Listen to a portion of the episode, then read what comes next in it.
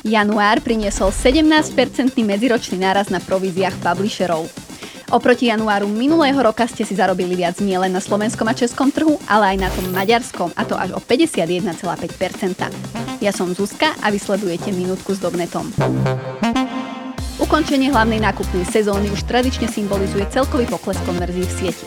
To však tento rok neplatí pre segment potraviny a nápoje, kde vidíme 39% náraz v počte konverzií. Ľudia vymenili po návrate do práce domáce varenie a pečenie za príhodnejšie donášky a najviac konverzií v tomto segmente vidíme v českom a slovenskom volte, ale aj v kampani Zdravé stravovanie CZ. Tieto kampane sa dokonca objavili v rebríčku januárových kampaní, ktoré vám priniesli najvyššie zárobky. Blíži sa Valentín a my sme pre vás pripravili tipy na kampani s peknými darčekmi, ktoré môžete využiť pri propagácii, ale taktiež v nich kúpiť niečo pekné niekomu, kto robí váš život krajším.